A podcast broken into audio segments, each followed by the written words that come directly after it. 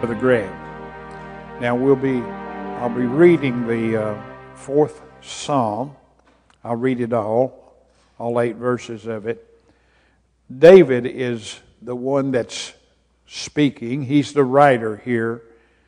Hear me when I call, O God, of my righteousness. Thou hast enlarged me when I was in distress. Have mercy upon me and hear my prayer.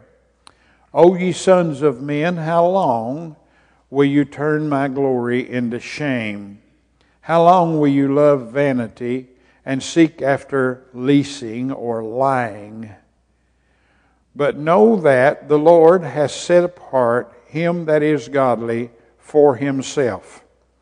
The Lord will hear when I call unto him. Stand in awe and sin not. Commune with your own heart upon your bed and be still. Offer the sacrifice of uh, sacrifices of righteousness and put your trust in the Lord. There be many that say, Who will show us uh, any good? Lord, lift thou up the light of thy countenance upon us. Thou hast put gladness in my heart more than in the in the time that their corn and their wine increased, I will both lay me down in peace and sleep, for thou, Lord, uh, only makest me to dwell in safety. Now, the verse that caught my attention in this psalm as I read this past week was the third verse. And I'll read that third verse again. But know, David says, that the Lord has set apart him that is godly for himself, and the Lord will hear when I call unto him. And so, if I had to give it a title tonight, the message would be the Lord's chosen people, chosen for himself. And I think that is a very neat statement that is made. Now, Psalms 3 and Psalms 4 are believed to be written at the same time, and also they're called the Psalms of Distress. And David is in distress. And boy, is he ever in distress. And uh, there's a reason why he's in distress, uh, of course, and uh, we, we can find that reason in uh, you can, if you're taking notes, you can write these scriptures down and you can read it and study it for yourself. It's found in 2 Samuel 15:1 through 17:29. And what has happened to David is that his son Absalom has raised up against him and has gotten to himself a following. And also David's chief advisor Ahithophel has joined in that too. And a whole lot of other people have joined in it too, as we seen in verse number two what David has said. And of course, what happened in that is it got so bad that David had to leave Jerusalem. He had to flee because his own son, Absalom, was trying to kill him and chasing after him and trying to kill him. And of course, he had a group of men that left Jerusalem with him.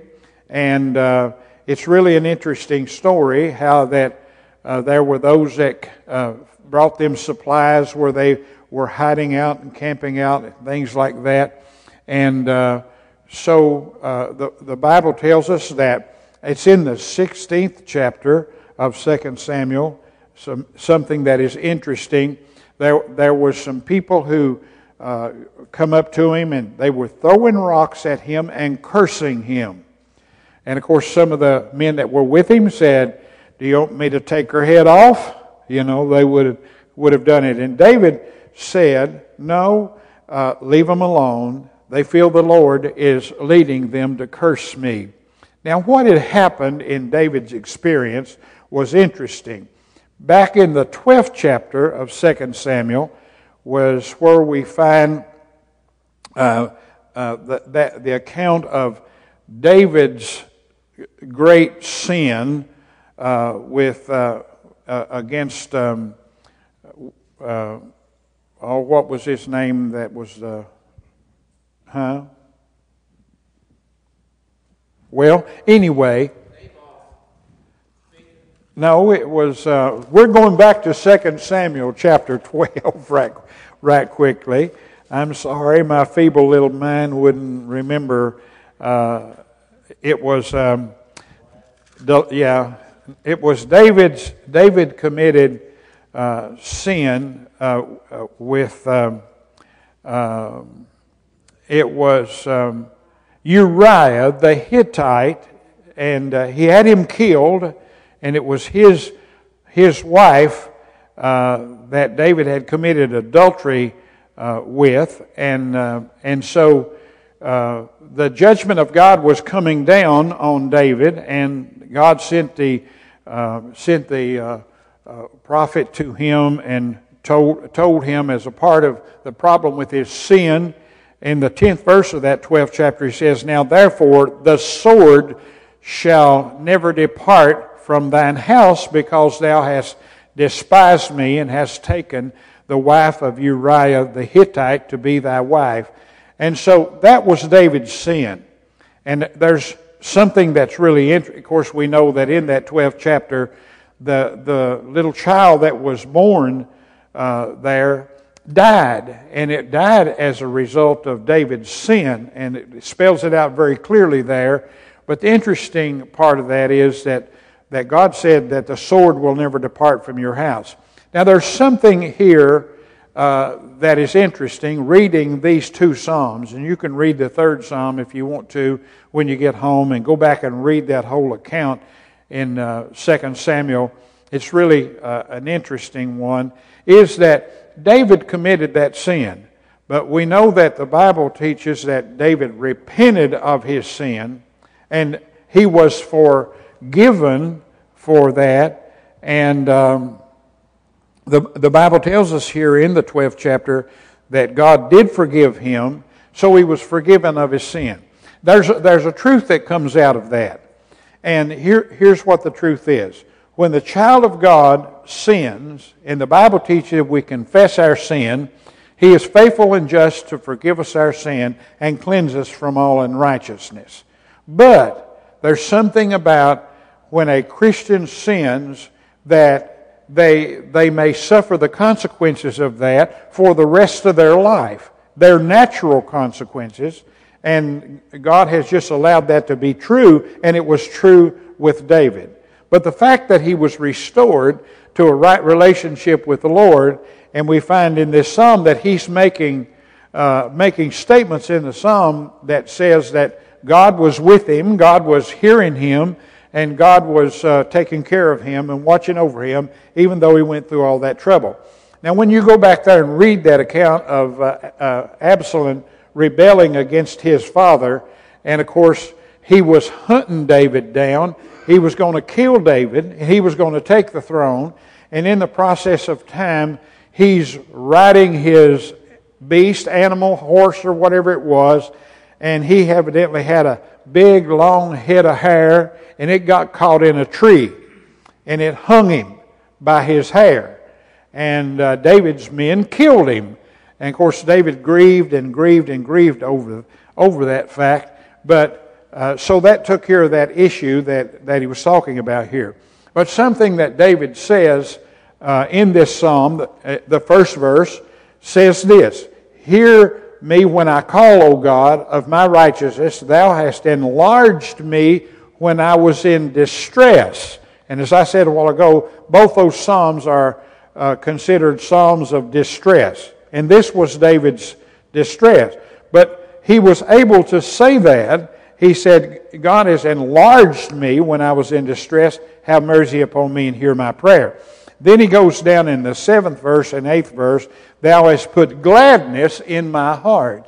Thou hast put gladness in my heart more than in the time that uh, their corn and their wine increased. I will both lay me down in peace and sleep, for the Lord only maketh me to dwell in safety. In other words, he's saying, God is going to take care of me, And uh, in other words, you say, well, he committed that awful sin. Now, surely God wasn't going to take care. When God forgives someone and God restores that person, then God's blessing is going to continue on their life, but they may suffer greatly as a result of their sin. And certainly David did. And if you follow the 12th chapter in verse 10, where it says that the sword will not depart from thy house, you follow it on, and you'll realize that that was absolutely true. And this was the first thing that happened as a result of that, was what Absalom did. And so uh, the fact of the matter is that there sometimes is a continued issue as a result of sin in our life. And it ought to be avoided at all cost. Ought to be avoided at all costs. And certainly the mar- remarks I'm making about it, I do not justify him in that sin and those things that he suffered as a result of it was that the way that God's allowed that to be true. Is sometimes we do suffer from that, even though we are forgiven of our sin. Now, I want to point out something that he says here in verse 2. And he's addressing those who are really uh, mistreating him, going after him, and everything. He says, O ye sons of men, how long will you turn my glory into shame? How long will you love vanity and seek after leasing or lying, seek after lying or what have you? And of course, when you read that account, you realize that they, they did that. I mean, they really did do that. Not only did Absalom try to kill him, but he had people that were, they were throwing rocks at him. If you could imagine the king of Israel have, being, being rocked over that, and that's what they were doing. And then we come to that verse, we come to this verse, and he says, But know that the Lord has set apart him that is godly for himself. In other words, there's something of a warning in this, the statement that he has made. And you know, that's true of every true believer. If you know the Lord tonight, you can know for a fact that the Lord has set you apart for Himself. Now, people get that backward. Uh, people will say, well, you know, uh, I've come to the Lord and it's for me that I've come to the Lord. And certainly there are those blessings uh, for us when we know the Lord. And, and most of all is our future or salvation throughout all eternity. But this is saying that God is doing something, the Lord is doing something for Himself, for Himself. And this is the neat, the neat part uh, in this. And it's amazing to me that He could take a pen and write these things under the circumstances that He was under. And, uh, uh, but that's exactly what we have in these two Psalms. Now, it's in this setting that David gives this warning. But know that the Lord has set apart them that are godly for himself. Now, not only, I think, was he uh, saying that as a, a, matter of warning, in other words, uh, you don't want to mess with somebody that the Lord has set apart for himself. And that's just, that's just a fact. And the Bible says, uh, for example, touch not mine anointed. And so that's what David is saying here that even though he has been guilty of a great sin, God has forgiven him, and he is, one, he is a favored one uh, in God's sight. But then there may be another motive that is involved in this, and he may be uh, seeking to draw these that were uh, guilty of vanity and lying unto his God. He very well could have been by the example that he was setting. And I believe that uh, and I've said this oftentimes, that the best witness that we have is lifestyle. I really believe that with all my heart. Just simply the way we live our life. I've called it lifestyle evangelism. And, you know, every one of us, people know us. And they know us, a lot of people in our own circle, they know us well. And they watch us. You know, everybody's being watched, everybody's being studied, whether we like it or not. And especially when we claim to be a child of God, people are watching us and they're marking our actions and the like. And so it is our witness that we live for others. Now, there are three things I think that are important about this verse. Verse number three. I believe that there is a unique character that is set forth in this verse of Scripture. And that unique character is Him that is godly. Him that is godly. And uh, it's a unique relationship. It's uh, a person who is different from this world around him that he lives in. And God has made him uh, and I use the word him because it's what's in the scripture. Of course, it is him or her, either one. But God makes that person a stranger to the world.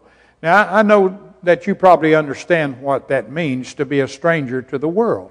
And you know, the Christian that seeks to walk with the Lord has come to the place in life where the attractions of the world don't mean a lot to them. They are not that concerned and they, they seem to be, and I know a lot of them, they're thankful for what they have and the situation that they're in. They're like the Apostle Paul. It says he learned in whatsoever state he was in, therewith to be content. Did you know the Christian should be content with whatever state that they're in? And uh, that doesn't mean we don't try to improve our life and try to do better or whatever. But that's what this is saying that God, the Lord, has made him the way he is. And here's what Jesus said Because you're not of the world, but I have chosen you out of the world, therefore the world hateth you. And so that's what Jesus says about that. In other words, if a person is going to be, as the verse of Scripture says, that he's set apart, set apart, just to think about set apart means that God must have called us away from something and unto himself. And so that's exactly what happens to the person who is convicted of their sin and drawn to the Savior. They've been set apart from the world unto the Lord. And the Christian is wise to understand that for themselves, that I have been set apart, as the Bible says there. So, what does it mean uh, to be godly? And so, I'm going to share with you uh, three or four things that I think it means to be godly. I think, first of all, it is a God fearing person, first and foremost. Every one of us would agree that when the Lord uh, convicted of us, uh, convicted us of our sin and drew us unto Him, uh, that we were God fearing people in that initial thing that was happening to us. Or we would have never, ever been convicted of anything if we were not God fearing people. Become God fearing people. In other words, it means, uh, first of all, it means a reverence. It means the things of God are sacred to Him. It means the Bible is a sacred book. God's people respect this book. They believe it. They believe every bit of it, whether they understand it or not. They believe it to be the Word of God, and that just settles it. That settles it. That's what God said, and that's the way it is. So the Bible is a sacred book. Every word has been inspired by Him that we have before us. Also, the Lord's Day is a sacred day. It is a day that God has set apart for us to worship Him and to praise Him. The church is a sacred entity to Him, and uh, we understand that. But it's more than reverence, it actually is fear, fearing God, God fearing people actually fear God, and they're careful not to offend Him, and they're careful not to, for Him not to be grieved at them because of anything. We don't want that. We don't desire that. We avoid that at all costs in our life. So, first of all, a godly person is a God fearing person. And you find that statement all through the Bible God fearing people, God fearing people. And so that's what they are, first of all. Then they are a God trusting person, a God trusting person. First, they have trusted their soul and the keeping of their soul unto Him. And that's what Paul meant when he said that he was persuaded he's able to keep that which I've committed unto Him. What have we committed unto Him? Is He able to keep that? That's what the Bible says. So that person is a trusting person. He's trusted the penalty of their sin to the substitute, divine substitute. And not only that, they've, like David did here, they've uh, trusted their troubles to the Lord and called out to Him for help.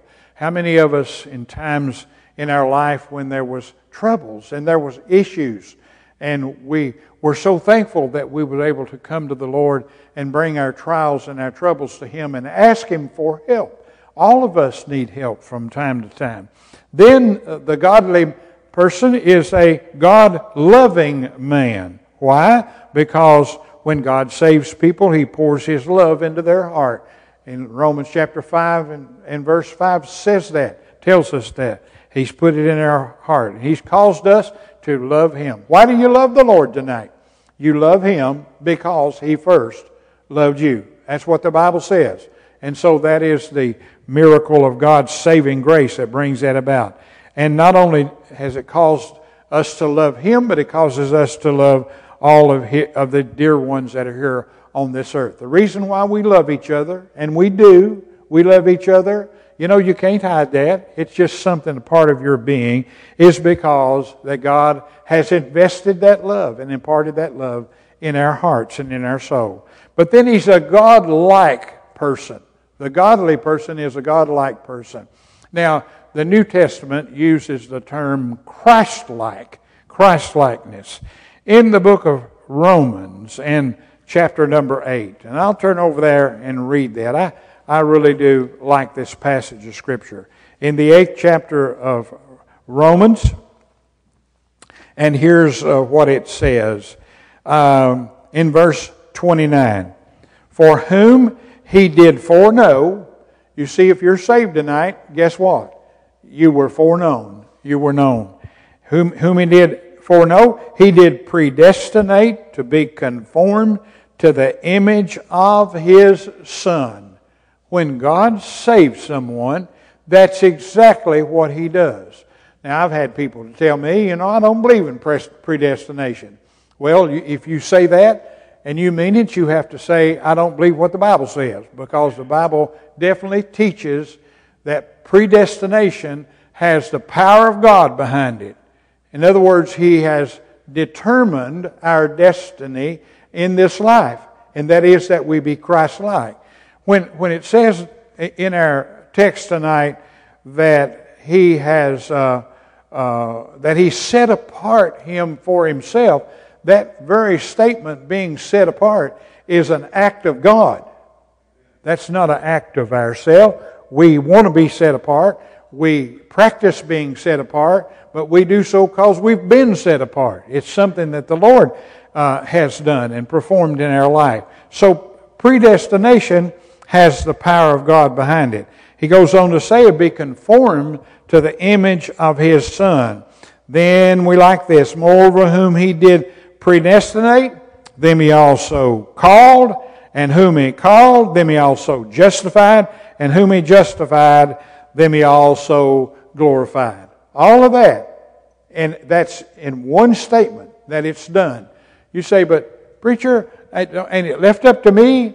Well, you know, the way we live our life is left up to us, and we're challenged and taught in the Bible how we do that. But God has done some things and the neat thing about this passage of Scripture is that He's done it for Himself. He has done it for Himself. So the Lord has set uh, the godly apart for Himself. Now, I know we're not perfect. We'd all confess that. We'd all say that it's true. We, we don't, probably none of us ever done as bad as David did or probably ever will do as bad as David did, but we know that we're not perfect. And, uh, but we also know that, that the Lord took into consideration our flaws, and Jesus died for our flaws and put a desire in our heart to serve Him.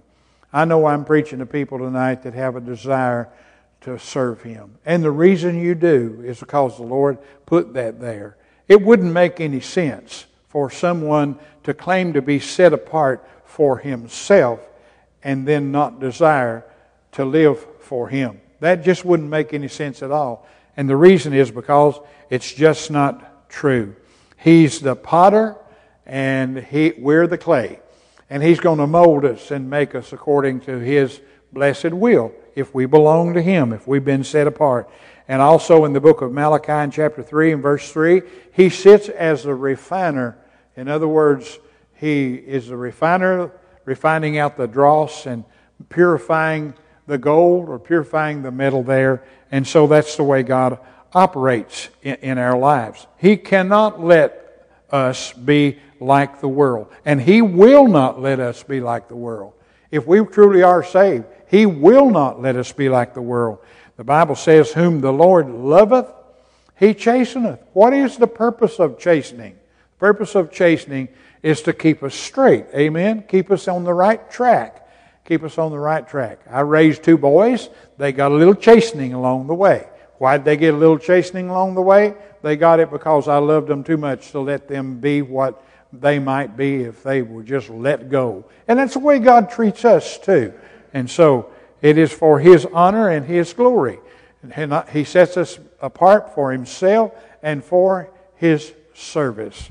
Now, the sad part of the story of David is that he never was again after his great sin, and he repented of his sin. We find that in the 51st Psalm, where he repented of his sin. He, but he never was like he once was in the service of God. Not only do we have a unique character here in him that is godly, but we have a unique privilege of him that is godly. And that privilege is, he says here, uh, he will hear when they call. He will hear when they call. Now, I, I want you to think about that. Uh, I was thinking about this this afternoon. You know, if I wanted to go uh, up to the White House and I wanted to talk to the president or others that was in charge, and you just imagine I go up and I knock on the door, uh, you know good and well I'm not going to have access to the president.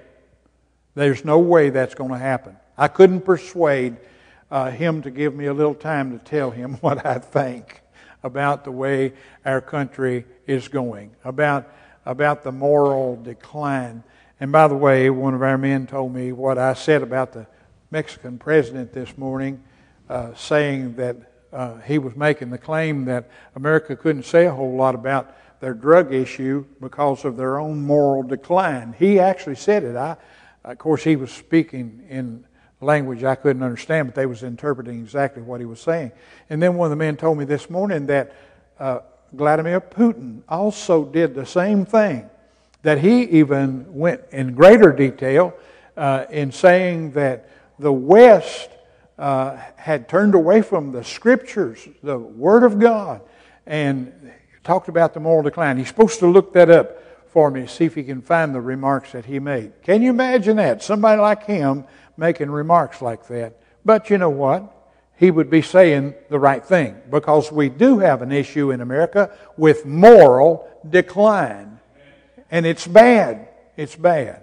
And as I shared with you this morning, uh, we may uh, suffer the consequences of that because you don't just keep provoking God and getting worse and worse and worse at it. You know, if you want to know what happens when a nation provokes God, just go back and read the Old Testament, and you will find out exactly what happens when a nation or country or cities or whatever, Sodom and Gomorrah did that. They did it. And guess what?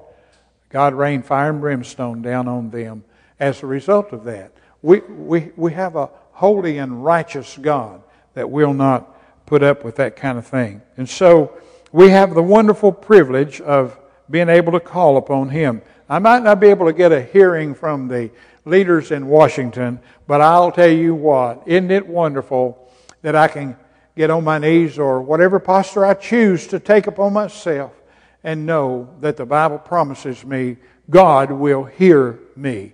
Do I always get what I want? Not necessarily because the Bible is very clear that we must pray in His will. He don't answer the things, He don't give us the things that are not in His will. And so, and you say, well, how do I know that? I believe that the person who does the best that he possibly can to live for the Lord and serve Him faithfully uh, has uh, can perceive the will of God in things, can perceive that. And so sometimes God just doesn't give us what we ask for. Sometimes He doesn't give it when we, when we ask for it, but maybe it'll come later. All things work together for good for them that are that love Him and are the called according to His purpose. And so, one of the greatest privilege that we have in the, in the 84th Psalm in the 11th verse says this No good thing will He withhold from them that walk uprightly. Isn't that a marvelous promise? No good thing will He withhold from them that walk uprightly. And in this same chapter that I'm calling to your attention, says this in the 32nd verse He that spared not his own son, but delivered him up for us all, how shall he not with him also freely give us all things? I think that's wonderful. I think it's wonderful. And you know, we need to be careful about our praying for th- things because uh, He's not going to let us become worldly. And a lot of times, people's prayer are related to worldly things, worldly things. And so there are things in this world a lot better than worldly things. And so Christians find that out in their walk with the Lord. And then I'll, I'll point out one final thing here about the Lord has set apart him that is godly. And I want to emphasize the two words that he says for himself. He has set aside, set apart them that are godly for himself. And of course, as I've mentioned, there's a lot of unsound doctrine in this world. People have the idea that I come to the Lord for myself. It was my doing. And uh, while we have benefits uh, for ourselves in walking with the Lord, the thing we need to understand that it is His doing and for Himself. Like the text says uh, in a recent series that I preached not long ago from Titus chapter 2 and verse number 14. You may remember that I just kept hammering this truth in that. It says about Christ who gave himself for us that he might uh, redeem us from all iniquity and purify unto himself a peculiar people zealous of good works. Do you realize what that's saying? I, I know what that means. I know exactly what it means. And I want to tell you all something. You say, you might ask the question, what is the Lord doing in the world today?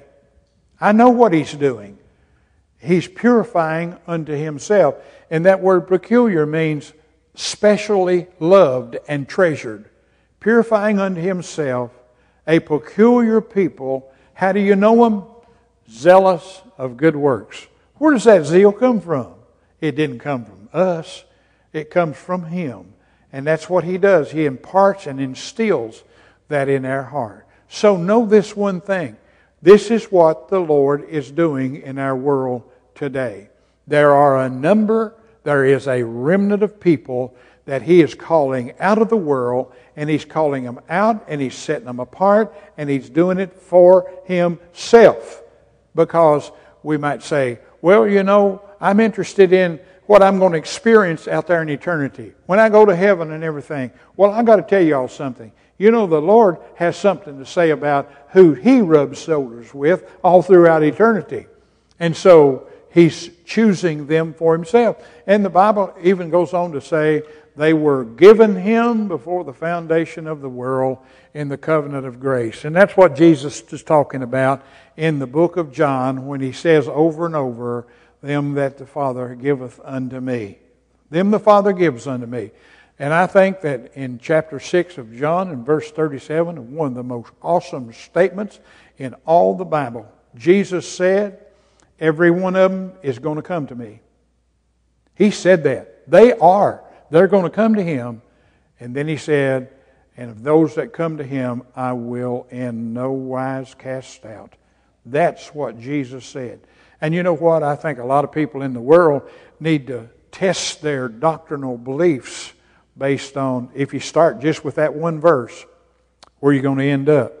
Well, you, you, we know where we're going to end up. He's going to get all the honor and all the glory for everything wonderful that happens to us. And to know that living our life in this world, We're living our life as His, as being set apart for Himself. Lord, take us and use us according to your precious will, to your honor and your glory, and help us to be faithful to you and obey you in the building of your kingdom and cause in this world. And that's what this verse says in this psalm. So thank you, Lord. Uh, I don't know how you feel about it, but I just thank the Lord and I thank Him every day. I thank Him all the time that He's been so good to me. Am I worthy of that? No, I'm not. Do I deserve that? I've never been able to deserve it, not for one minute of my life. But I am what I am by the grace of God. By the grace of God. And so are you. And so we can't take the glory or the credit or whatever. We have to give it all to the Lord. And that makes for a thankful bunch of people. Amen. They'll be thankful. Father, we thank you and praise